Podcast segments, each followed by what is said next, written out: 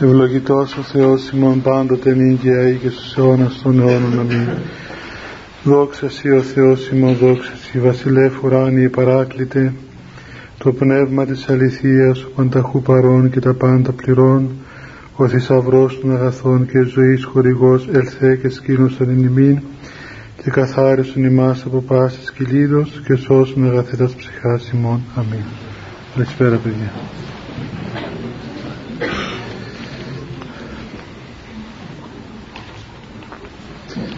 Βρισκόμαστε παιδιά με τη βοήθεια του Θεού στην τελευταία εβδομάδα των νηστείων της Μεγάλης Τεσσαρακοστής και είναι η τελευταία εβδομάδα πρώτης Μεγάλης Εβδομάδος της Αγίας Εβδομάδος των Παθών του Χριστού. Και φυσικό είναι ότι δεν μπορούμε να πούμε και τίποτα άλλο σήμερα εκτός από αυτό το επίκαιρο θέμα γιατί πράγματι όπως σας είπα πολλές φορές αυτή, αυτές οι μέρες που η Εκκλησία ορίζει και μας χαρίζει αυτή την ευλογία αυτές οι μέρες ακριβώς δίδονται από την Εκκλησία όχι απλώς σαν έτσι αναμνήσεις γεγονότων και σαν έτσι μια μετοχή σε γιορτές για μια αλλαγή δηλαδή ή για μια θυμοτυπική έτσι, διαδικασία. Αλλά αυτές οι μέρες είναι αποδεδειγμένο από την πείρα των ανθρώπων της Εκκλησίας και των Αγίων ότι είναι οι μέρες χάριτος. Και τα λέμε μέρες χάριτος τι εννοούμε. Εννοούμε ότι υπάρχει έτσι μία διάχυτος χάρις, θεία χάρις, ενέργεια του Αγίου Πνεύματος εις το πλήρωμα της Εκκλησίας λόγω των εορτών αυτών και καλούμαστε εμείς ακριβώς αυτές τις μέρες να κοινωνήσουμε με την χάρη αυτήν. Και η κοινωνία με τη χάρη του Αγίου Πνεύματος είναι τόσο ε, ζωντανή, τόσο πραγματική όσο είναι ας πούμε η κοινωνία ενός σώματος νεκρού με μια ενέργεια ας πούμε του ηλεκτρικού ρεύματος που παράγει έργο, παράγει ενέργεια και φαίνεται αυτό το έργο και είναι απτόν, είναι αποδεικτόν, φαίνεται, πραγματοποιεί κάτι. Έτσι συμβαίνει όταν ο άνθρωπος ενωθεί με την ενέργεια του Θεού, με την ενέργεια του Αγίου Πνεύματος. Και αυτές οι μέρες είναι μοναδικές μέρες εις τον χρόνο και καλούμαστε όλοι ακριβώς να γευθούμε και να ζήσουμε αυτή την ενέργεια του Θεού που δίδεται πλουσίως εις όσους θέλουν να μετάσχουν σε αυτήν τη μεγάλη δωρεάν του Θεού και είναι πράγματι λυπηρόν, είναι κρίμα να δικήσουμε τον εαυτό μας και να χάσουμε αυτή την ευκαιρία. Είναι σαν να καλούμαστε σε ένα πλούσιο γεύμα καλούμαστε σε μια ε, μεγάλη δωρεάν και εμείς από μια απροσεξία και μια υποπολαιότητα χάνουμε αυτή τη δωρεάν χάνουμε αυτή την ευκαιρία και μένουμε πάλι πτωχοί, μένουμε νηστικοί, μένουμε πεινώντες και διψώντες και δεν, δεν χορταίνομαι από αυτήν την πλούσια ε, δωρεάν που μας δίδει ο Θεός. Γι' αυτό έτσι τη Μεγάλη Εβδομάδα όσοι τουλάχιστον θέλουμε να ζήσουμε πρέπει να είμαστε ιδιαίτερα προσεκτικοί να μετάσχουμε σε αυτό το γεγονός το οποίο θα εκτελήσετε μπροστά μας το γεγονός του Χριστού, το γεγονός της σωτηρίας του ανθρώπου. Δεν πάμε στην Εκκλησία για να κλάψουμε για τον Χριστό ότι τον εσταύρωσαν ας πούμε και είναι κρίμα που τον σταύρωσαν και οι, Εβραίοι, οι παλιάνθρωποι που σταύρωσαν τον Χριστό και να οδηρώμαστε έτσι κατά τρόπο δηλαδή παθητικό. Αυτό δεν, δεν εορτάζουμε με αυτόν τον τρόπο. Πηγαίνουμε στην Εκκλησία για να κοινωνήσουμε στα πάθη του Χριστού και να καταλάβουμε τα πάθη του Χριστού έγιναν για μας και μας εχάρισαν το γεγονός της σωτηρίας μας. Κοινωνούμε με αυτήν την, την ζωοποιόν χάριν η οποία προχέεται από τον Σταυρό του Χριστού. Αλλά για να μπορέσουμε έτσι να, να ζήσουμε αυτό το γεγονότα πρέπει τουλάχιστον αν μη τι άλλο να ξέρουμε και τι έγινα σε αυτές τις μέρες και σκέφτηκα σήμερα έτσι να σας μιλήσω έτσι απλά ιστορικά από το Ευαγγέλιο από τη Γραφή το τι λέει, πώς περιγράφουν οι Ευαγγελιστές τα γεγονότα των ημερών αυτών που είμαστε έτοιμοι να μπούμε τις μεγάλες εβδομάδες. Πιστεύω ότι όλοι, όλοι διαβάζετε το Ευαγγέλιο αλλά είναι μια ευκαιρία να το δούμε έτσι συνολικά.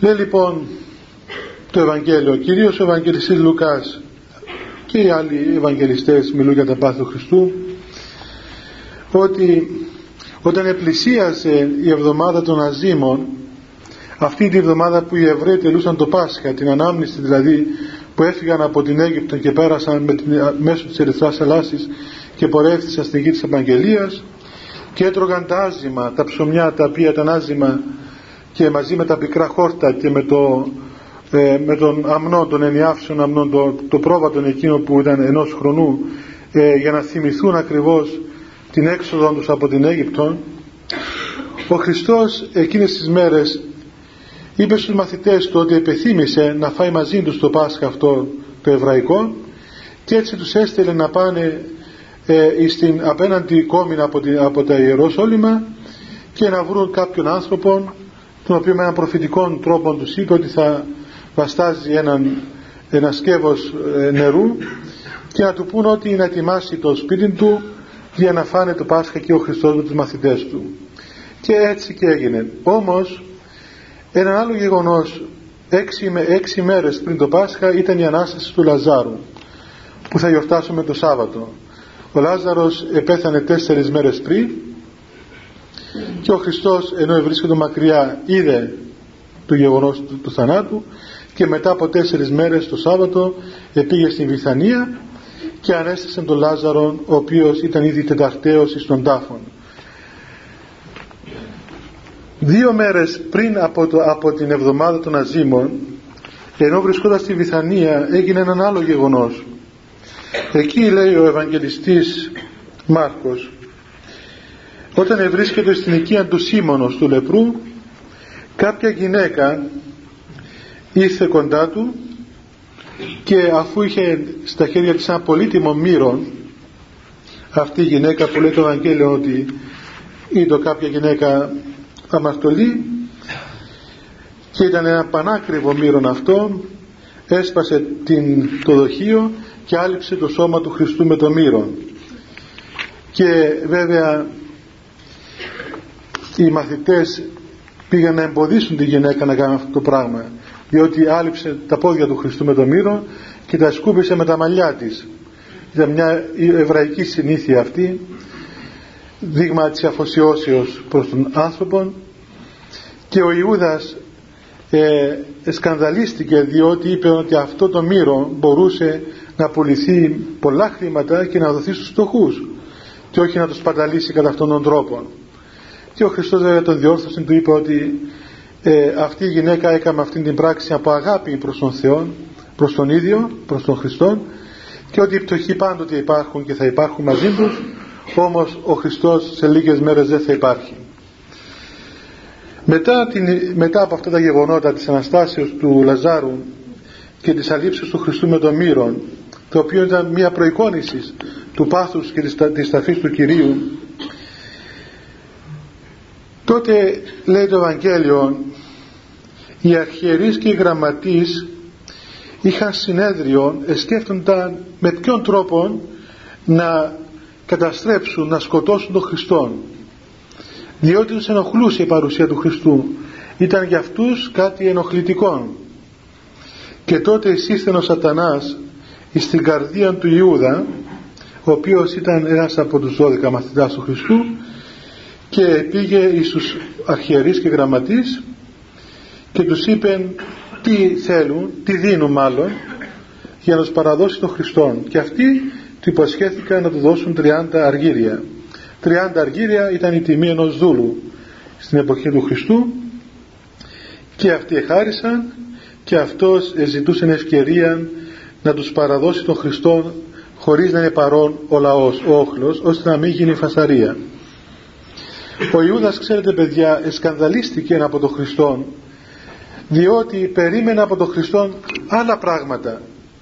Αυτός ήταν καθαρός Εβραίος και επήγε κοντά στον Χριστό και περίμενε πως ο Χριστός θα γίνει βασιλιάς και ότι αφού ήταν τόσο δυνατός και έκανε τόσα πολλά θαύματα οπωσδήποτε θα ευασίλευε και θα νικούσε και θα είχε κοντά στον Χριστό μια δόξα. Ή τουλάχιστον ο Χριστός ήταν ένας επίγειος άρχοντας και θα δόξαζε και τον λαό του, τον Ισραήλ.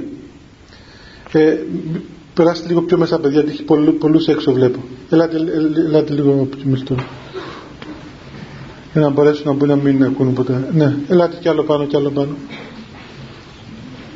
Εντάξει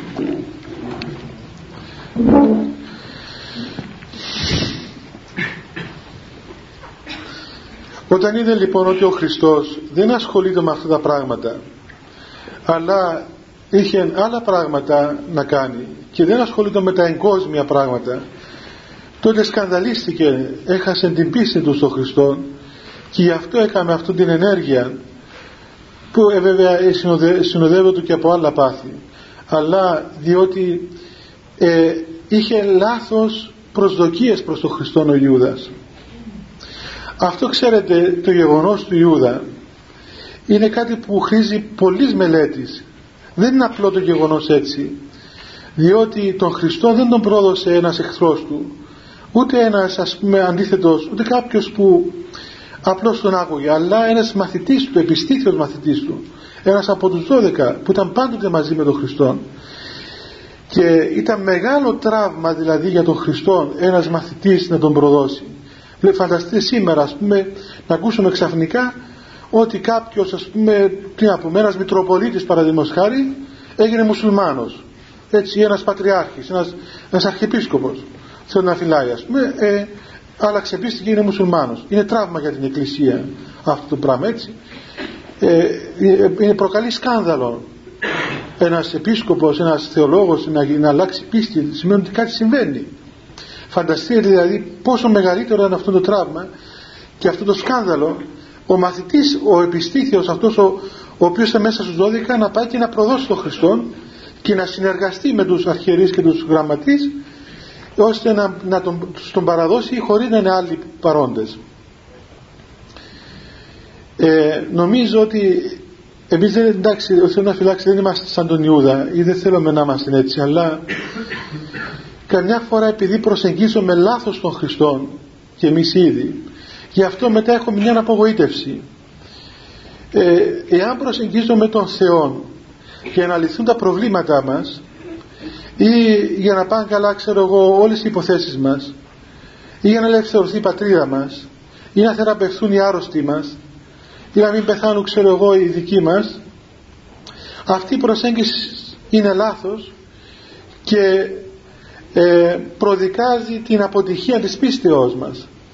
Γιατί θα έρθει κάποια ώρα που κάποιοι από εμάς από τους δικούς μας θα πεθάνουν και θα αρρωστήσουν και κάτι από τα δικά μας δεν θα πάει καλά. Και ίσως ας πούμε και τα εθνικά θέματα να μην πάνε καλά και ξέρω εγώ να πάει χειρότερα. Και να, να φαίνεται ότι τελικά εμείς που πιστεύουμε στον Θεό μας πάνε όλα στραβά και ανάποδα και οι άλλοι που δεν πιστεύουν πάνε όλα καλά και γίνεται αυτό το, το δίλημα σε εμάς, αυτό το δίλημα που πέστηκε και ο Ιούδας. Δηλαδή εμείς που ακολουθούμε τον Χριστό θα είμαστε δηλαδή πάντοτε ας πούμε καταδικασμένοι σε αυτόν τον κόσμο και τους άλλους θα τους πάνε όλα καλά; Αυτό το δίλημα μπαίνει σε κάποιον ο οποίος έχει εγκόσμιες βλέψεις. Δηλαδή περιμένει ας πούμε ότι ο Θεός θα συνεργαστεί μαζί του για μια εγκόσμια ευδαιμονία για, για μια κοσμική έτσι επιτυχία εάν δεν καταλάβουμε ότι είμαστε και κλειμένοι από τον Θεό για στην ουράνιο βασιλεία του είμαστε και κλειμένοι σε αυτόν το δείπνο το μεγάλο δείπνο της ουρανίου βασιλείας του Θεού και ότι δεν έχουμε ενώ σαν πόλη αλλά τη μέλους αν επιζητούμε τότε οπωσδήποτε θα έχουμε σκάνδαλα θα σκανδαλιστούμε κάποια στιγμή. Και όταν ακόμα παρουσιάζουμε ας πούμε και την, την χριστιανική μας πίστη ή στο να πετύχουμε άλλα θέματα και αυτό ακόμα εάν μας δεν σκανδαλίζει σκανδαλίζει άλλους. Και να τολμήσω να πω ακόμα και αυτά τα δεν το φτιάχνει το λίγο πράγμα να μην να εντάξει. Σφίξε το.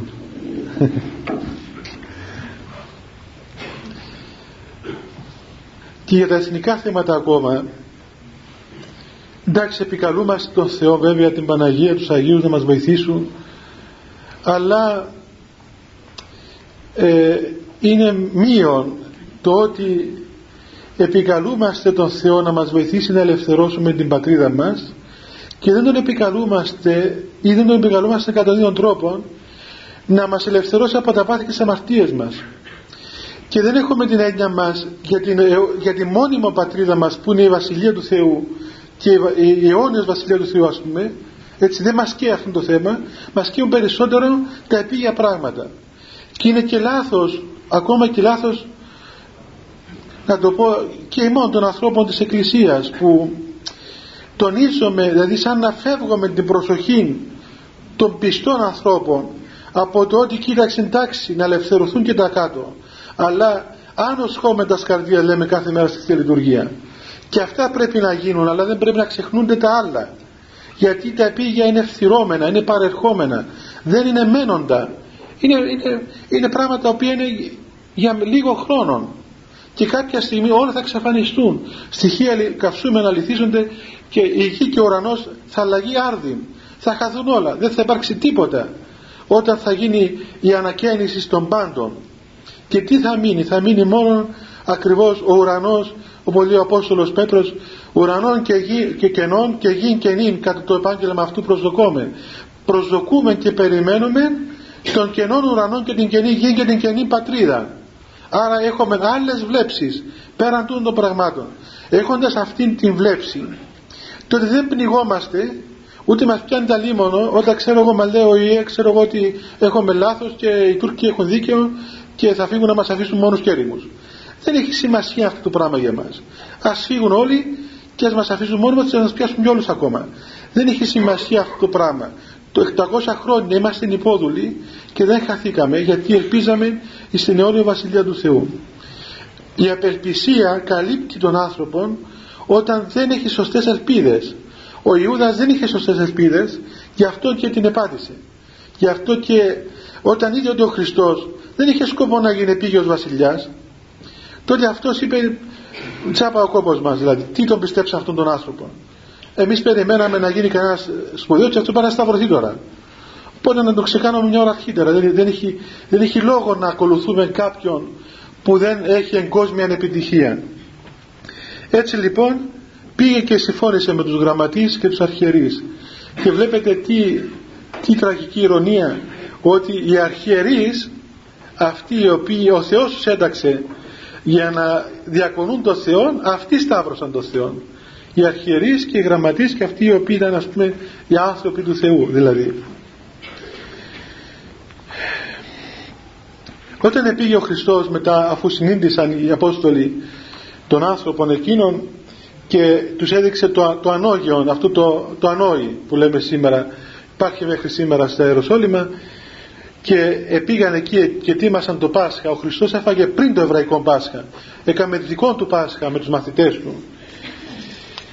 Και κάθισε μαζί τους να φάει. Τότε λέει το Ευαγγέλιο επήρε το ποτήριο και αφού ευχαρίστησε τον Θεό και προσευχήθηκε το ευλόγησε και τους το έδωσε το ποτήριο με το κρασί και το ψωμί αφού τους το διαμήρασε.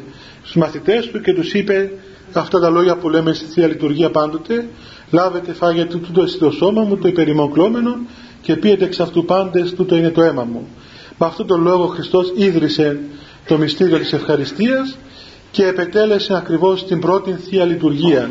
Σε αυτήν τη λειτουργία που μετέχουμε όλοι. Όλοι ανεξαιρέτως μετέχουμε σε αυτόν τον μυστικό δείπνο του Κυρίου σε αυτήν την ευχαριστία την οποία ετέλεσε ο Χριστός σε εκείνη την ιστορική στιγμή στο υπερόν της Ιερουσαλήμ πριν 2.000 χρόνια. Αυτό είναι το έργο της Εκκλησίας. Αυτό είναι το έργο το οποίο σώζει τον άνθρωπο αυτό που κάνουμε κάθε μέρα. Εάν πάψει να τελείται ευχαριστία τότε δεν μπορεί να υπάρξει ούτε εκκλησία ούτε κόσμος ούτε τίποτα ούτε σκοπός σε αυτόν τον κόσμο. Όμως τους είπε ότι όταν τους παρέδωσε το, το, το, το δείπνο και τους έβαλε όλους, τους έδωσε το σώμα και το αίμα του και κοινώνησαν οι Απόστολοι από τα χέρια του Χριστού και ο Ιούδας το ίδιο έκαμε τους απεκάλυψε ότι κάποιος ο οποίος είναι εδώ μαζί μας και τρώγει κάποιος θα με παραδώσει από εσάς. και αυτοί βέβαια ταράχθηκαν και άρχισαν να διαρωτούνται ποιος είναι αυτός που θα παραδώσει; 12 ήταν παρόντες ήταν οι μαθητές του Χριστού. Και έλεγαν μεταξύ τους ποιος άραγε θα γίνει αυτό και είπαν στον Ιωάννη ο οποίος ήταν ο νεότερος και αγαπούσε πιο πολύ από όλους τον Χριστό ο Ιωάννης. Ή το νεότερος ή το επιστήθιος και είχε περισσότερο θάρρος. Και του είπα πήγαινε ρώτα εσύ ποιος, ποιος είναι αυτός που θα παραδώσει και αυτός πήγε έτσι με ένα πολύ χαριτωμένο τρόπο που λέει το Ευαγγέλιο και έπεσε στο στήθος του Χριστού και τον ερώτησε κύριε ποιος θα σε παραδώσει; Και λέει, λέει η πατέρας ότι την ώρα που ο Ιωάννης έπεσε στο στήθος του Χριστού τότε έλαβε ως χάρισμα από τον Χριστό το χάρισμα της θεολογίας γι' αυτό και ονομάζεται Ιωάννης ο θεολόγος. Δηλαδή γιατί έλαβε το χάρισμα αυτό; Διότι η θεολογία το να ομιλεί κανείς περί του Θεού ή μάλλον να ομιλεί ο Θεός μέσα του και να λαλεί ο άνθρωπος εκ του Θεού αυτό είναι χάρισμα των τελείων ανθρώπων το οποίο είναι καρπός της μεγάλης αγάπης προς τον Θεό. Όπως δηλαδή ε, θα έχετε δει και ίσως να έχετε και εμπειρία έτσι δεν συγκρίνεται αλλά ας πούμε κάπως έτσι. Όταν κάποιος είναι ερωτευμένος βλέπετε με την πρώτη ευκαιρία μόλις του δώσει μια ευκαιρία αρχίζει και μιλά ας πούμε για την κοπέλα που είναι ερωτευμένη μαζί της και αρχίζει να περιγράφει ας πούμε πόσο ωραία είναι, πόσο σπουδαία, πόσο μοναδική, πόσο μονάκριβη, πόσο όμορφη, πόσο αυτά. Και σαν ας πούμε σαν να πιάνει μια αμέθη και κλαίει κιόλας ας πούμε που τη θυμάται. Δηλαδή γίνεται ρήτορας πολύ φθονκός ρήτορας διότι περιγράφει το αγαπόμενο πρόσωπο έτσι. Και όχι μόνο και αν δεν έχει κανένα να, να του τα πει ας πούμε μπορεί να, στο, να κάθεται στο γραφείο του και να τρώγει την μπέναν του ας πούμε. Βλέπω, βλέπω καμιά φορά που έρχονται οι φοιτητές να εξομολογηθούν και είναι οι πένες τους καταφαγωμένες που πάνε τα στυλό εκείνα. Πότε τα τρώνε εκείνα όταν, όταν οραματίζονται ας πούμε. Δηλαδή μία ώρα, δύο ώρες ξέρω εγώ οραματίζεται την ερωμένη του τον, τον αγαπόμενο πρόσωπο. Και αυτή η αγάπη παράγει λόγων παράγει δηλαδή πως να πούμε παράγει θεωρία να το πούμε έτσι ε, ε, ε, φαντάζεται το αγαπόμενο πρόσωπο και παράγει έννοιες, νοήματα, λόγους, πράγματα αυτά ε, θρήνους, δάκρυα, απ' όλα όταν ο άνθρωπος αγαπήσει τον Θεό και έχει αυτόν τον έρωτα προς τον Θεό, την αγάπη προς τον Θεό, τότε θεολογεί ο άνθρωπος. Γίνεται αληθώς θεολόγος. Διότι έχει τέτοια φλόγα αγάπης προς τον Χριστό που βαθαίνει το ίδιο, βέβαια ασυγκρίτως μεγαλύτερο. Και γίνεται ε, εκστατικός, σαν μεθυσμένος. Δεν καταλαβαίνει τίποτα. Ούτε πεινάει, ούτε διψάει, ούτε νιστάζει, ούτε ντρέπεται, τίποτα δεν τον ενδιαφέρει τίποτα. Τίποτα δεν τον ενδιαφέρει. Παθαίνει σαν τον Παλαβόν ας πούμε έτσι, και σκέφτεται τον Θεό και μιλά για τον Θεό και προσεύχεται ώρες ατέλειωτες και εντρυφά σε αυτήν τη, τη χάρη, την παρουσία της αγάπης του Θεού.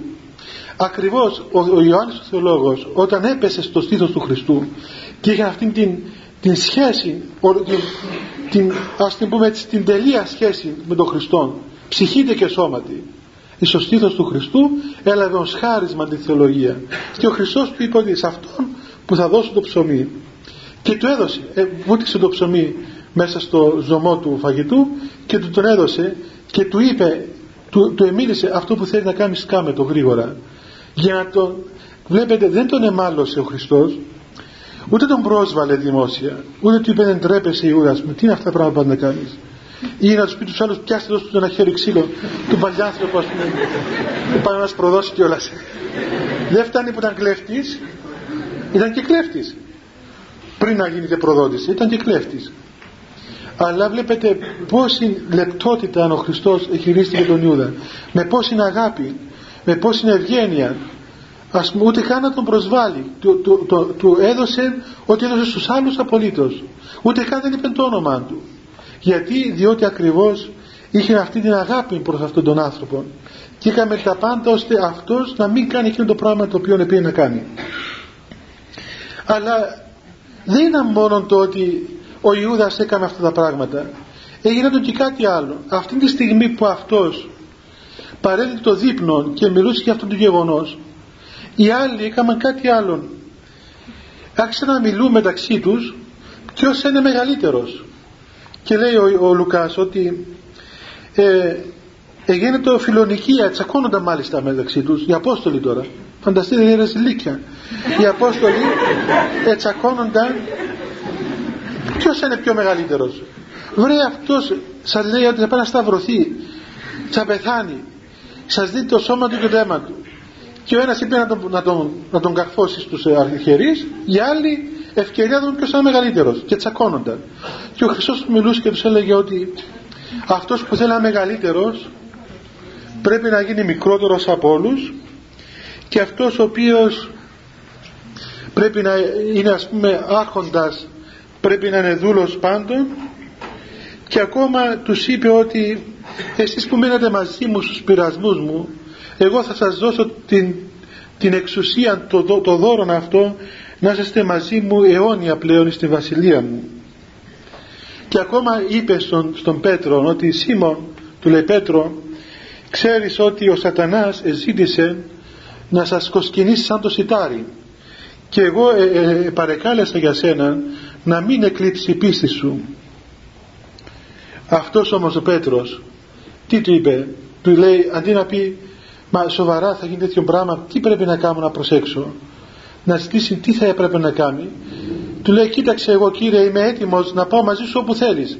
Και στη φυλακή και ξέρω εγώ και στο θάνατον ακόμα και στο θάνατον πορεύεσαι και ο Χριστός του είπε σου λέγω Πέτρο ότι σήμερα δεν θα φωνάξει ο πετυρός τρεις φορές πριν να με απαρνηθείς ότι δεν με ξέρεις καν ούτε κατάλαβε ο Πέτρος τίποτα. Φανταστείτε δηλαδή το λέω πείτε παιδιά αυτό για να σας πω για να δείτε τι σημαίνει άνθρωπος και πόσο Χριστός ζούσε μέσα στους ανθρώπους. Τους εμίλησε πνευματικά τους είπε διάφορα πράγματα και δεν καταλάβαινα άλλα έλεγε ο Χριστός άλλα καταλάβαινε οι Απόστολοι. Μετά εξήρθε πήγε μαζί τους εις το όρος των ελαιών νύχτα. Και πήγε στον τόπο που προσήφιατε και του είπε καθίστε εδώ και προσεύχεστε για να μην πείτε σε πειρασμό και αυτός πήγε λίγο πιο μακριά όσο απέχει λέει να πετάξει μια πέτρα. Από εδώ μέχρι τη, την πόρτα ας πούμε. πόσο πάει μια πέτρα να την πετάξει κανένας. Ο Σιλίθου Βολή και το με αγωνία πάρα πολύ αγωνία και έπεσε επιπρόσωπα επί τη γη έπεσε με το πρόσωπο του κάτω στη γη. Και από την αγωνία του λέει το Ευαγγέλιο ο υδρότας του έγινε ο συθρόν διέματος. Όπως κάποιος σαν να υδρώνει αίμα τους πηχτός υδρότας από την πολλή αγωνία που προσήφιετο εις τον πατέρα του να παρέρθει το ποτήριον τούτο να μην πιει το ποτήριον τούτο. Τρεις φορές επέστρεψε στους μαθητές του και τις τρεις φορές αυτοί κοιμούνταν ενώ τους είπε να τουλάχιστον προσεύχεστε και εσείς να μην πείτε σε πειρασμό τον έβλεπαν ότι προσευχόταν προύμηκτα κάτω έβλεπαν τον υδρότα γι' αυτό τον έγραψαν έβλεπαν την αγωνία αυτοί όμως τώρα στον ύπνο. Δεν συμμετείχαν καθόλου σε αυτό το γεγονός της αγωνίας του Χριστού. Και αυτός όμως επροσύφηκε να παρέλθει το ποτήριο. Το ποτήριο που προσήφιε ο Χριστός παιδιά δεν είναι ότι φοβήθηκε το θάνατο αλίμονο ο Χριστός δεν φοβήθηκε το θάνατο ο θάνατος φοβήθηκε τον Χριστό λένε οι πατέρες. Κάποιος είπε, μου είπε αυτές τις μέρες βγήκε κάποιος ξέρω εγώ κάποιος κάπου και είπε ότι και ο Χριστός σαν άνθρωπος φοβήθηκε το θάνατο γι' αυτό και ίδρωσε αίμα. Αλίμονο δηλαδή. Έχει γούστον τώρα, τώρα να, να φοβόταν και να έτρεμε και να του σε παρακαλώ ας πούμε να μην πεθάνω μα τέτοιος Χριστός τι Χριστός είναι αυτός προσευχόταν στον πατέρα του για μας και τι ήταν το ποτήριο. Έλεγε τον πατέρα του κοίταξε σε παρακαλώ δεν θέλω αυτοί οι οποίοι εγώ αγαπώ εις τέλος να κάνουμε αυτό το πράγμα να σταυρώσουν εμένα δηλαδή προσευχόταν υπέρ, του, υπέρ όλου του ανθρώπου ώστε να μην κάνει ο άνθρωπος αυτόν το έργο να σταυρώσει τον Χριστό και προσήφιε και ε, σήκωσε την αμαρτία του κόσμου επάνω του ακριβώς υπέρ του Αδάμ ολοκλήρου υπέρ όλου του κόσμου. Γιατί αγαπούσε τον κόσμο εις τέλος θεοπρεπώς όχι ότι φοβήθηκε το θάνατο ούτε φοβήθηκε το θάνατο ούτε δηλίασε προ του θανάτου. Και μάλιστα λέει ένα τροπάριο ότι ο θάνατος φοβήθηκε τον Χριστό και ε, τρόπον την διετάχθηκε ο θάνατος να πλησιάσει τον Χριστό σαν κάποιος ζούλος ο οποίος πιέζεται να κάνει έναν έργο και φοβάται να το κάνει όμως πιέζεται κατά τον ίδιο τρόπο ο θάνατος επιέστηκε να προσέλθει να ενεργήσει τα του θανάτου στον Χριστό όταν λοιπόν ε, το κατά αυτόν τον τρόπο και μιλούσε στους μαθητές του τότε πλησίασαν ο όχλος ο λαός και μαζί τους και ο Ιούδας.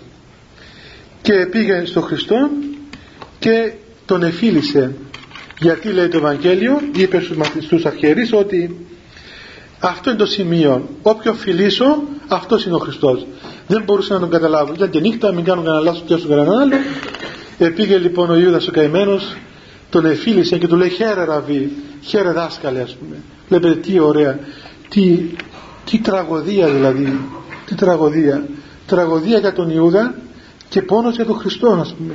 Και του λέει ο Χριστός εκείνη την ώρα και εκείνη την ώρα που το φιλούσε Ιούδα του λέει φιλήματι των ιών του ανθρώπου παραδίδας. Δηλαδή Ιούδα με, με, με φίλημα αυτή την έκφραση της αγάπης παραδίδεις σε μένα που ξέρεις που είμαι ο δάσκαλος που είμαι ο πατέρας σου που έχεις επίγνωση πόσο σε αγαπώ. Και Ιούδας βέβαια τίποτα δεν κατάλαβε. Και επήγαν αυτοί και τον έπιασαν. Τότε ο Πέτρος ε, ενήργησε και αυτός ο καημένος κοσμικά. Του λέει θέλεις να τραβήσω το μαχαίρι να καθαρίσουμε εδώ κάμποσους να φοβηθούν να φύγουν. Και βγάλει το μαχαίρι και έκοψε το φτύ ενός υπηρέτη. Ένας κοσμικός τρόπος αντιμετώπισης του γεγονότος του πειρασμού. Αλλά ο Χριστός ούτε που του δώσει σημασία άστα αυτά τα πράγματα. Όσοι δίδουν μάχαιρα με μάχαιρα θα πεθάνουν. Λοιπόν ήταν άλλος τρόπος του Θεού. Και τι έκανε και εκείνη την ώρα ακόμα εφρόντισε και τον δούλο να μην μείνει με αυτή ο καημένος εκείνος και τι ήταν τέλος πάντων του λυπαίναν αυτή ε, αλλά ε, στο κάτω κάτω το άξιζε. Τι δουλειά είχε να πάει να πιάσει τον Χριστό έτσι. Ήταν το λιγότερο που μπορούσε να πάθει. Μπορούσε να κόψει το λαιμό του ο Πέτρος. Ή να τον πήξει το τον σκοτώσει. Του κόψει το αυτή μόνο και φρόντισε και τον, και τον δούλο και του έφτιαξε και το αυτή του. Του το κόλλησε το αυτή του να μην έχει πρόβλημα. Να, να κάνει ας πούμε και αυτός δηλαδή βλέπετε τι πράγμα παράδοξο κάποιος άνθρωπος πορεύεται στο θάνατο σε ένα κικαιώνα ο ένας τον επρόδωσε, ο άλλος το κοιμόντουσαν, αυτοί καταλάβαν τίποτα, τσακώνονταν ποιος είναι μίζων, τους είπε τόσα πνευματικά πράγματα, έκοψε το αυτή του άλλου ας πούμε, του ανθρώπου και αυτός αυτήν τον κικαιώνα την οχλαγωγία όλοι, εφρόντιζε και τον δούλο να του κολλήσει το αυτήν του. Τον έπιασαν τέλος πάντων τον Χριστό Μόνο του είπε ότι κάθε μέρα ήμουν μαζί σας. Και ήταν ανάγκη να βγείτε με ξύλα και με ρόπαλα να με συλλάβετε σαν να ήμουν ληστής. Άρα τον, τον έπιασαν και τον πήραν εις, το πρετόριο και να τον δικάσουν. Εις τον οίκον του αρχιερέως. Ο Πέτρος, ο σπουδαίος, ο γενναίος που είπε προηγουμένως πριν μερικές ώρες ότι εγώ ακόμα είμαι έτοιμος και στο θάνατο να πάω μαζί σου και έκοψε και το αυτή του, του δούλου όταν πήγαινε εκεί στο σπίτι του αρχιερέως εκάθισε γύρω από τη φωτιά και αυτό να ζεσταθεί ήταν κρύο. Και έβλεπε την δίκη του Χριστού. Έβλεπε αυτό το οποίο γίνεται. Ο Χριστός ήταν δεμένος ήταν μπροστά στους αρχιερείς και αυτοί άρχισαν να το λέουν να τον δικάζουν να γίνονται ξύλινοι φασαροί όλοι τότε πήγε ξέρετε το γεγονός πήγε η δούλη εκείνη και του είπε μα κάπου σε ξέρω εσένα μήπως είσαι και εσύ μαζί με αυτούς; Λέει όχι όχι δεν, δεν ξέρω τίποτε μετά του ξαναλέει μα πρέπει να είσαι μαζί τους γιατί είσαι Γαλιλαίος. Η, η προφορά σου μοιάζει με Γαλιλαίο δεν ξέρω εγώ τον άνθρωπο. Το ξέρω αυτόν τον άνθρωπο. Και ήταν πολύ κοντά ξέρετε. Πιο κοντά από την πόρτα μέχρι τον πολυέλλον των μισών ας πούμε εκεί. Γιατί ήταν, ήταν αφού άκουε παρακολουθούσε. Τέλος πάντων τρεις φορές αρνήθηκε τον Χριστό και λέει το Ευαγγέλιο ότι ήξα το καταναθεματίζει και ομνεί ότι ούκ είδα τον άνθρωπο. Δηλαδή άρχισε να ορκίζεται ο Πέτρος και με αναθέματα να λέει ότι μα δεν το ξέρω αυτόν τον άνθρωπο εγώ. Δεν το ξέρω αυτόν τον άνθρωπο. Και λέει ένα ωραίο, ένα ωραίο λόγο εδώ ο Λουκάς. Όταν είπε ο Πέτρος άνθρωπε ουκ οίδα ο λέγεις και παραχρήμα αυτού λαλούντος ενώ έλεγε ακόμα αυτά τα λόγια ο αλέκτωρ εφώνησε. Ποιος είναι ο αλέκτωρ; Μπράβο. Ο πετεινός.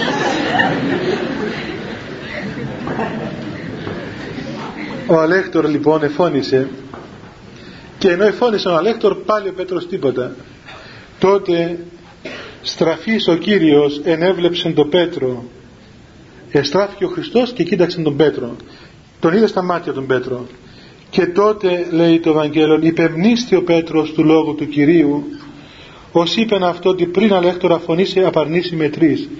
Τότε θυμήθηκε ο Πέτρος τον λόγο του Χριστού που του είπε ότι πριν να φωνάξει ο Πετρινός θα μ' αρνηθείς τρεις φορές. Και εξερθών έξω έκλαψε πικρός. Όταν, όταν πλέον συνειδήθηκε ο Πέτρος με τον Χριστό τότε κατάλαβε τι έγινε το εξύπνησε από αυτόν τον λίθαργο από το λίστημα και βγήκε έξω και έκλαψε πικρά πάρα πολύ πικρά. Βλέπετε ο κορυφαίος Απόστολος έτσι Πέτρος τι πτώση υπέστη αλλά από την πτώση ποιος τον έβγαλε και τον ξανάφερε εκεί που ήταν αυτό το γεγονός που έκαμε εδώ το οποίο δεν έκαμε ο Ιούδας. Ο Πέτρος έπεσε όπως και ο Ιούδας έπεσε. Αλλά ο Πέτρος έκλαψε πικρός και μετενόησε για την πτώση του. Ο Ιούδας δεν έκλαψε ούτε μετενόησε αλλά αυτοκτόνησε. Και έτσι λοιπόν βλέπουμε ότι οι δύο Απόστολοι ο ένας επανήρθε και ο άλλος πήγε πρώτος εις τον Άδη είναι παιδιά ξέρετε είναι τραγωδία ότι ο πρώτος που πήγε στην κόλαση ήταν ο μαθητής του Χριστού. Ξέρετε τι πράγμα είναι αυτό; Είναι δηλαδή όλα αυτή η ιστορία παιδιά είναι ιστορίες εκκλησίας. Μην νομίζετε ότι είναι τυχαία. Δεν τα γράψαν οι Απόστολοι τυχαία και δεν τα έκρυψαν. Δεν εντράπηκαν να πούν τώρα τι πράγματα. Ξέρω έκαμε ο Πέτρος ας πούμε ε, έπεσε ο άνθρωπος να το δημοσιεύσουμε ας πούμε είναι κρίμα και, και Απόστολος τι, τι μούτρα θα παρουσιαστούμε στους άλλους να πούμε ότι τώρα το Χριστό πήγε και την δουλειά και, και, και Απόστολος και πάει και κηρύττει ας πούμε. Τα έγραψαν όπως έγιναν. Γιατί, γιατί δεν είχαν κόμπλεξ όπως έχουμε εμείς σήμερα που θέλουμε να εμφανιζόμαστε και να στηρίξουμε την Εκκλησία πάνω στην δίθεν καλή συμπεριφορά μας εμάς. Και όπως δεν ξέρω εγώ μας κατηγορούν ας πούμε οι Εχοβάδες ότι μα πώς είσαστε εσείς αληθινοί χριστιανοί αφού είσαστε έτσι και έτσι έτσι οι παπάδες και τις και αρχιεπίσκοποι είναι Βρε παιδί μας, εντάξει, πολύ ωραία έτσι είμαστε. Έτσι είμαστε πολύ έτσι χειρότεροι. Που, πού να ξέρεις κιόλας, δεν μπορεί να ξέρεις κιόλας τι κάνουμε τα πάντα. Έτσι, που, ποιος ξέρει τι γίνεται. Αλλά λίμωνον εάν η Εκκλησία έστεκε η συνηθικότητα των ανθρώπων. Η Εκκλησία στέκει στην αγιότητα του Θεού και όχι στην ηθικότητα των ανθρώπων. Εμείς είμαστε άνθρωποι, είμαστε ταλέποροι, είμαστε, είμαστε βρώμικοι. Είμαστε αμαρτωλοί άνθρωποι. Εμείς δεν σώζουμε εμείς στην Εκκλησία. Η Εκκλησία σώζει εμάς. Η Εκκλησία είναι Αγία και αγιάζει τον άνθρωπο. Δεν είμαστε εμείς Άγιοι και αγιάζουμε την Εκκλησία. Ε, να προχωρήσουμε έτσι και να προλάβουμε και μερικά πράγματα να μην μας φάει ώρα. Τέλος πάντων μετά την δίκη άρχισαν οι άνδρες οι οποίοι είχαν συλλάβει τον Χριστό να τον χτυπούν και να τον εμπέζουν. Και λέει εδώ ο Λουκάς ότι σκέπασαν το πρόσωπο του Χριστού και έτυπτον αυτού το πρόσωπο, το χτυπούσαν στο πρόσωπο και του έλεγαν προφήτευσον ημίν τι εστίνο πέσασε να μας προφητεύσεις ποιος είναι αυτός που σε δέρνει σας το είπα και άλλη φορά ότι αυτό είναι ένα παιχνίδι που το έχουμε μέχρι σήμερα στην Κύπρο. Ε, πώς το λέγεται; Ο Ζίζυρος ναι. Νομίζω το παίζουν τώρα το Πάσχα.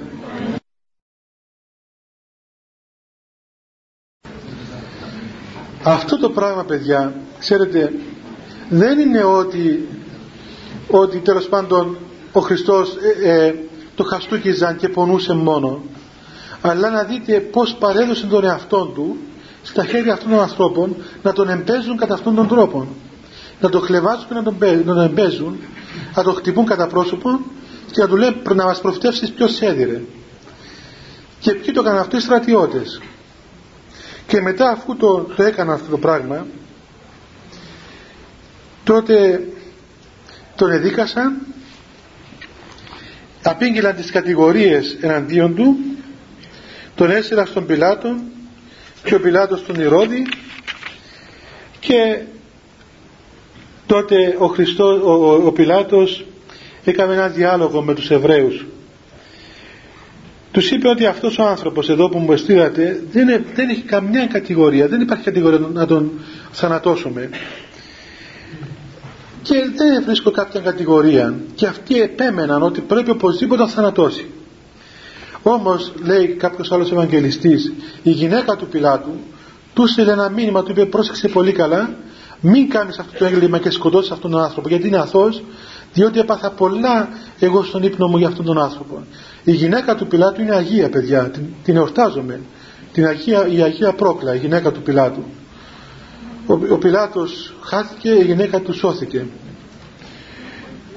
Και τότε τον έβγαλε τον Χριστό γιατί είχε δικαίωμα να απολύσει κάποιο λόγο της εορτής τον έβγαλε στο, στον μπαλκόνι στον εξώστη και τους είπε ότι ορίστε αυτόν τον άνθρωπο που ήταν τιμένος με την κόκκινη τη χλαμίδα ήταν ε, ταλαιπωρημένος ήταν ε, εμπεγμένος. Λέει ποιος θέλετε να σας παρα, να αφήσω αυτόν τον Ιησούν που λέγεται Χριστός ή τον Βαραβάν ο οποίος ήταν ληστής και ήταν φωνιάς και ήταν και επαναστάτης και τον είχα στην, στη φυλακή. Τότε λέει το Ευαγγέλιο άπαν το πλήθος όλος ο λαός ε, με, με ένα στόμα έκραζαν και φώναζαν παμπληθή και έλεγαν έρε τούτον και απόλυσον εμήν τον Βαραβάν. Σκότωσον αυτόν και να μας απολύσει εμάς τον Βαραβάν και αυτός τους λέει ότι με αυτός δεν έκαμε τίποτα. Τι έκαμε αυτός ο άνθρωπος και το σκοτώσουν. Αυτοί δεν, δεν άκουγαν τίποτα δεν είχαν διάλογο και περισσότερον εφώναζαν και έλεγαν Σταύρωσον, Σταύρωσον αυτόν και τους είπε μα τι κακόν έκαμε δεν βρίσκω τίποτα άξιον θανάτου όμως, ε, όμως και με τους επρότεινε να τον, να τον παιδεύσω να τον, να τον τιμωρήσω και να τον, και τον αφήσω ελεύθερον. Και την τρίτη φορά εφώναζαν ότι σταύρωσαν αυτόν και εφώναζαν οι αρχιερείς και ο, ο λαός όλος. Να τον σταυρώσουν να τον καταστρέψουν. Έρε τούτον. Και άφησε εμάς το βαραβάν. Και μετά λέει και ένας άλλος Ευαγγελιστής έλεγαν το αίμα αυτό εφημάς και επί τα τέκνα εμών το αίμα του Χριστού πάνω μας. Το αίμα του να είναι πάνω μας και στα τέκνα μας και πράγματι παιδιά ξέρετε ότι από τότε μετά πολύ λίγα χρόνια από τη Σταύρωση του Χριστού έγινε η καταστροφή της Ιερουσαλήμ και από τότε μέχρι το 1947 πότε έγινε το κράτος του Ισραήλ οι Εβραίοι ήταν διασπαρμένοι σε όλον τον κόσμο αυτό το οποίο διάλεξαν και ζήτησαν το επαλήθευσαν. Και έγινε πράγματι 1900 χρόνια ήταν σκορπισμένοι σε όλον τον κόσμο. Καταστράφηκε η πατρίδα τους και έχασαν τον τόπο τους. Και μετά το ξαναβρήκαν για άλλο λόγο βέβαια. Τέλος πάντων μετά αφού έγινε αυτό τότε τον ε, μαστίγωσε τον Χριστό τον εφαγγέλωσε. Το Ευαγγέλιο ήταν ένα, ένα ξύλο πάνω στο οποίο ήταν δεμένα ε, ε, λωριά από δέρμα. Στην άκρη των λοριών αυτών ήταν μολύβι. Ήταν μητερά μολύβια τα οποία όταν, όταν χτυπούσαν πάνω στην πλάτη καρφώνονταν μέσα στο δέρμα, στο κρέας τα τραβούσαν κάτω και ξέσχιζαν τον άνθρωπο αφού τον μαστίγωσαν κατά αυτόν τον τρόπο και τον κατεξέσχισαν του φόρεσαν στο κεφάλι ένα στεφάνι σαν, σαν το κοφίνι και έμπηξαν πάνω στο κοφίνι τα, τα, τα καρφιά αυτά τα έμπηξαν πάνω του. Του φόρεσαν την χλαμίδα την κόκκινη για να τον εμπέξουν και τον άρχισαν να τον, του φόρτωσαν το σταυρό και τον άρχισαν να τον οδηγούν στη σταύρωση.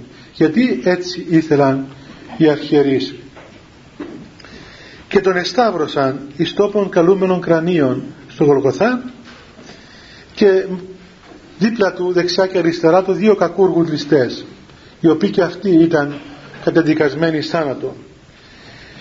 Και άρχισαν να τον εμπέζουν, να τον γιουχαΐζουν, να τον φτύνουν, να τον κάνουν. Δίπλα από τον Χριστό δεν υπήρχε κανένας μαθητής του. Έφυγαν όλοι. Τον άφησαν μόνο του. Αυτό είναι προς τιμήν των γυναικών ήταν μερικές γυναίκες. Η μητέρα του, η Παναγία και μερικές άλλες γυναίκες κοντά του και μόνο ο Ιωάννης ο θεολόγος έμεινε δίπλα του δίπλα στο σταυρό του Χριστού. Και από το σταυρό ο Χριστός εφρόντισε τη μητέρα του.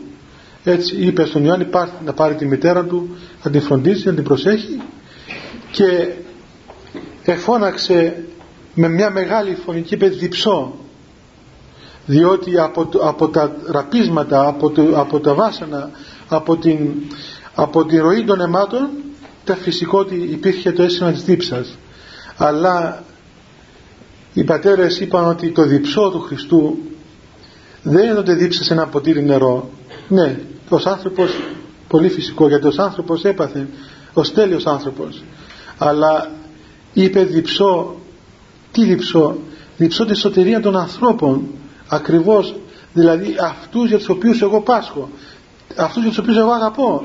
Διψώ να τους πάρω όλους κοντά μου τέλος πάντων όταν είπε διψώ τότε αυτοί οι στρατιώτες που τον ενέπαιζαν του πήραν όπως ξέρετε το ξύδι και τη χολή και τα έμειξαν και τα έβαλαν σε ένα σπόγκο πήγαν να του κάνουν τα χείλη ο Χριστός δεν ήθελε αρνήθηκε να το πάρει και έβαλαν και από πάνω από το σταυρό μια επιγραφή που έλεγε ότι αυτός είναι ο Ιησούς ο Ναζωραίος ο βασιλιάς των Ιουδαίων. Οι δύο οι, οι, οι ληστές τον ενέπαιζαν λέει το Ευαγγέλιο αλλά σε κάποια στιγμή ο ένας από αυτούς εμάλωσε τον άλλο του λέει δεν τρέπεσαι. Τι λες αυτού του ανθρώπου; Εμείς δικαίως πάσχουμε.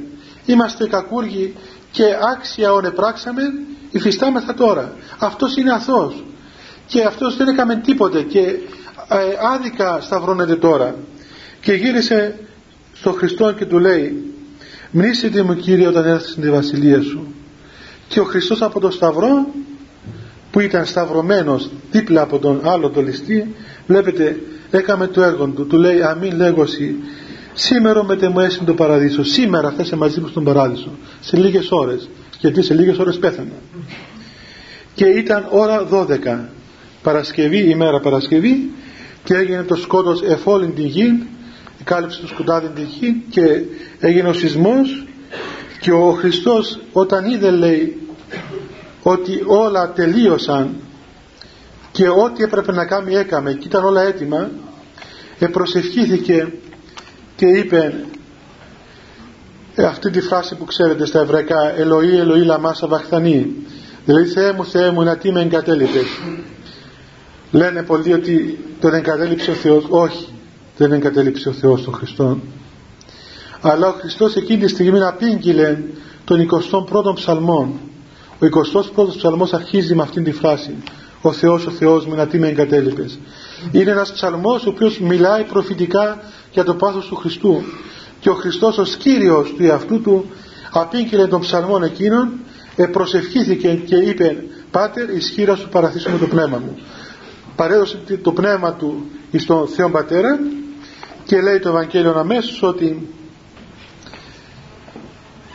εφώναξε φωνή μεγάλη και είπε Πάτερ ισχύρα σου παραθήσου το πνεύμα μου και ακόμα τετέλεστε όλα τελείωσαν όλα τώρα τελείωσαν.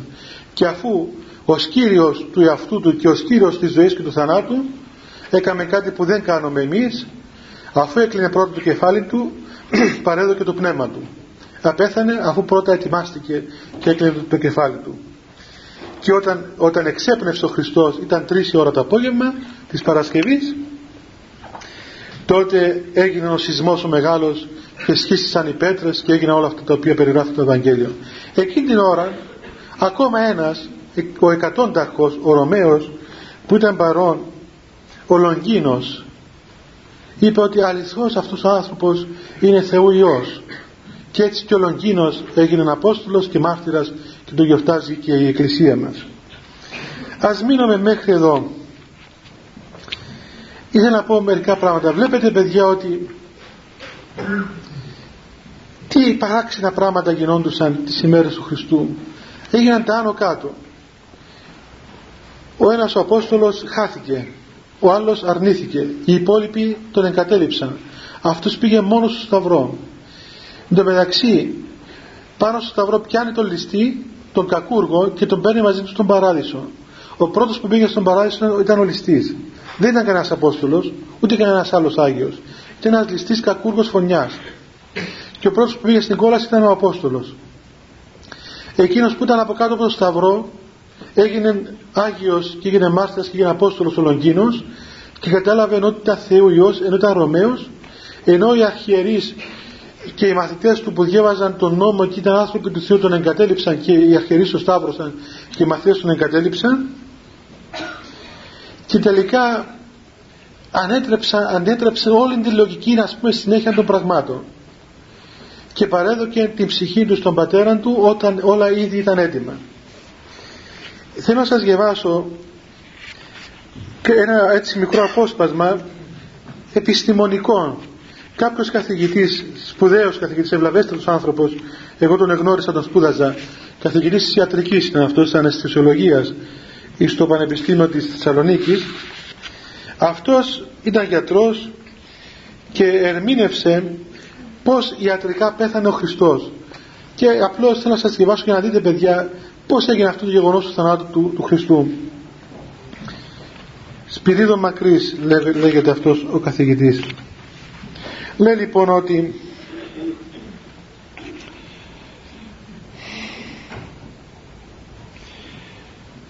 αυτή την, αυτό το, το μαρτύριο το οποίο προεκλήθηκε στο Χριστό το, το εφεύρε κατά ένα παρόμοιο τρόπο και ο Χίτλερ στα στρατόπεδα της συγκεντρώσεως.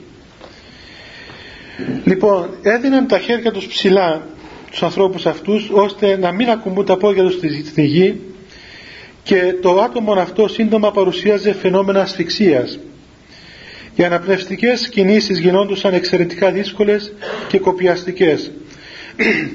Το αίμα συγκεντρωνόταν με μεγάλη πίεση στο κεφάλι. Οι φλέβες πρίζονταν το κεφάλι γίνονταν υπερεμικό όλο το αίμα στο κεφάλι. Και ο άνθρωπος σύντομα έπεφτε σε λιποθυμία. Εάν ήθελαν να, να, να τον βασανίσουν περισσότερο τότε έβαζε στα πόδια του ένα, ένα μικρό βάρος και συντόμευαν το μαρτύριο το οποίο ε, γινόταν φρικτό διότι το πρόσωπο του ανθρώπου από την υπερεμία, από την ένταση του αίματος παραμορφωνόταν σε αφάνταστο βαθμό και το κοιλιακό τείχομα δημιουργούσε μια βαθιά κοιλότητα και ο άνθρωπος περιευρεχόταν από υδρόταν τόσο ώστε στα πόδια του δημιουργείται μια μεγάλη λίμνη από υδρότα σε αυτό τα πόδια του καταδίκου ο οποίος ε, ήταν καταδικασμένος σε αυτόν τον θάνατο ο Σταυρός λοιπόν αποδεικνύεται ότι ο Σταυρός φέρνει τον άνθρωπο σε μια μεγάλη έλξη χάρη στο βάρος του σώματος που τραβάει το κορμί προς τα κάτω από τα χέρια. Μια μεγάλη έλξη των χεριών, των μειών, των βραχιώνων της ομικής ζώνης και του θωρακικού τυχώματος. Αυτή η έλξη βαστάει τον θώρακα σε μια συνεχή αναγκαστική θέση πνοής και έτσι ο άνθρωπος δεν μπορεί να εκτελέσει εκπνευστικές κινήσεις. Ενώ δεν μπορεί να αναπνεύσει όμως βρίσκεται ο άνθρωπος σε μια συνεχή θέση εισπνοής ο, άνθρωπο, ο άνθρωπος δεν μπορεί να, να αναώσει τον αέρα στις κεψελίδες του, του, των πνευμόνων και δεν μπορεί να οξυγόνεται το αίμα του. Στην κατάσταση αυτής της εξαρτήσεως από τα χέρια βρίσκεται σε έναν πολύ μεγάλο περιορισμό της αναπνοής και ο θάνατος οφείλεται στη Σταύρωση κυρίως σε ασφυξία. Κατά δεύτερο λόγο επειδή δημιουργείται αυτή η μεγάλη πίεση είναι αδύνατο να παροχετευτεί το αίμα προς την καρδιά αλλά το αίμα πηγαίνει προς το κεφάλι.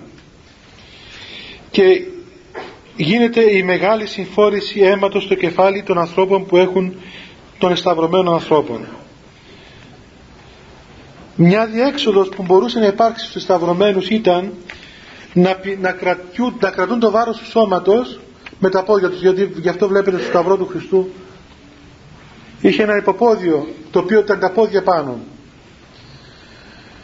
Και έτσι μπορούσαν να αναπνεύσουν λίγο να, να βαστίξουν το, το σώμα για να μπορέσουν να πάρουν μερικές αναπνοές ώστε να ανακουφίζεται το θωρακικό τείχομα λόγω της εισπνοής.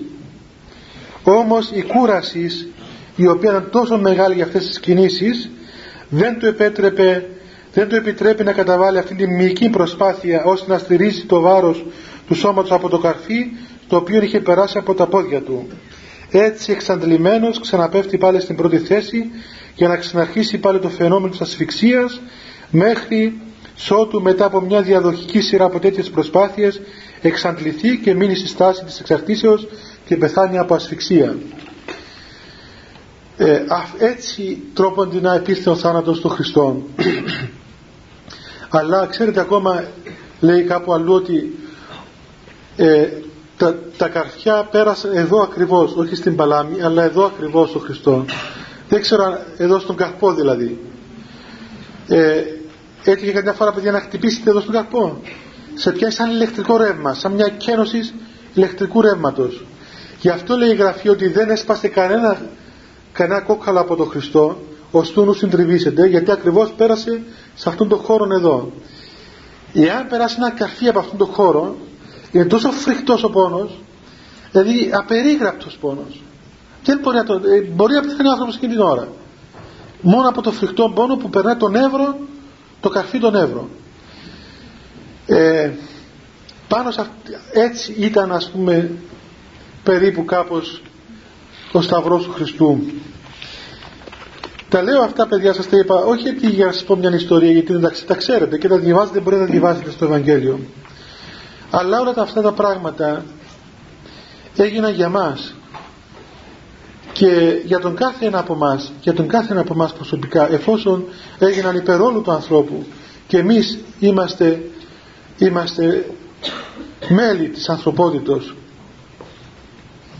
Και ξέρετε θυμάμαι ένα, ένας απλός ιερέας μου έλεγε αυτές τις μέρες λέει πάτερ κάνω πάρα πολύ προσευχή να μπορέσω να πω τα Ευαγγέλια τώρα τη Μεγάλη Εβδομάδα. Δεν μπορώ να τα πω τα Ευαγγέλια. Είναι αδύνατο πράγμα. Γιατί ξέρετε παιδιά το Ευαγγέλιο τη λόγια του Ευαγγελίου έχουν μια φοβερή δύναμη. Δεν είναι απλές διηγήσεις. Εάν έχουμε τη χάρη του Αγίου Πνεύματος με την οποία γράφτηκε το Ευαγγέλιο τότε κάθε λέξη του Ευαγγελίου κάθε λέξη είναι ένα βάθος απίθμενο.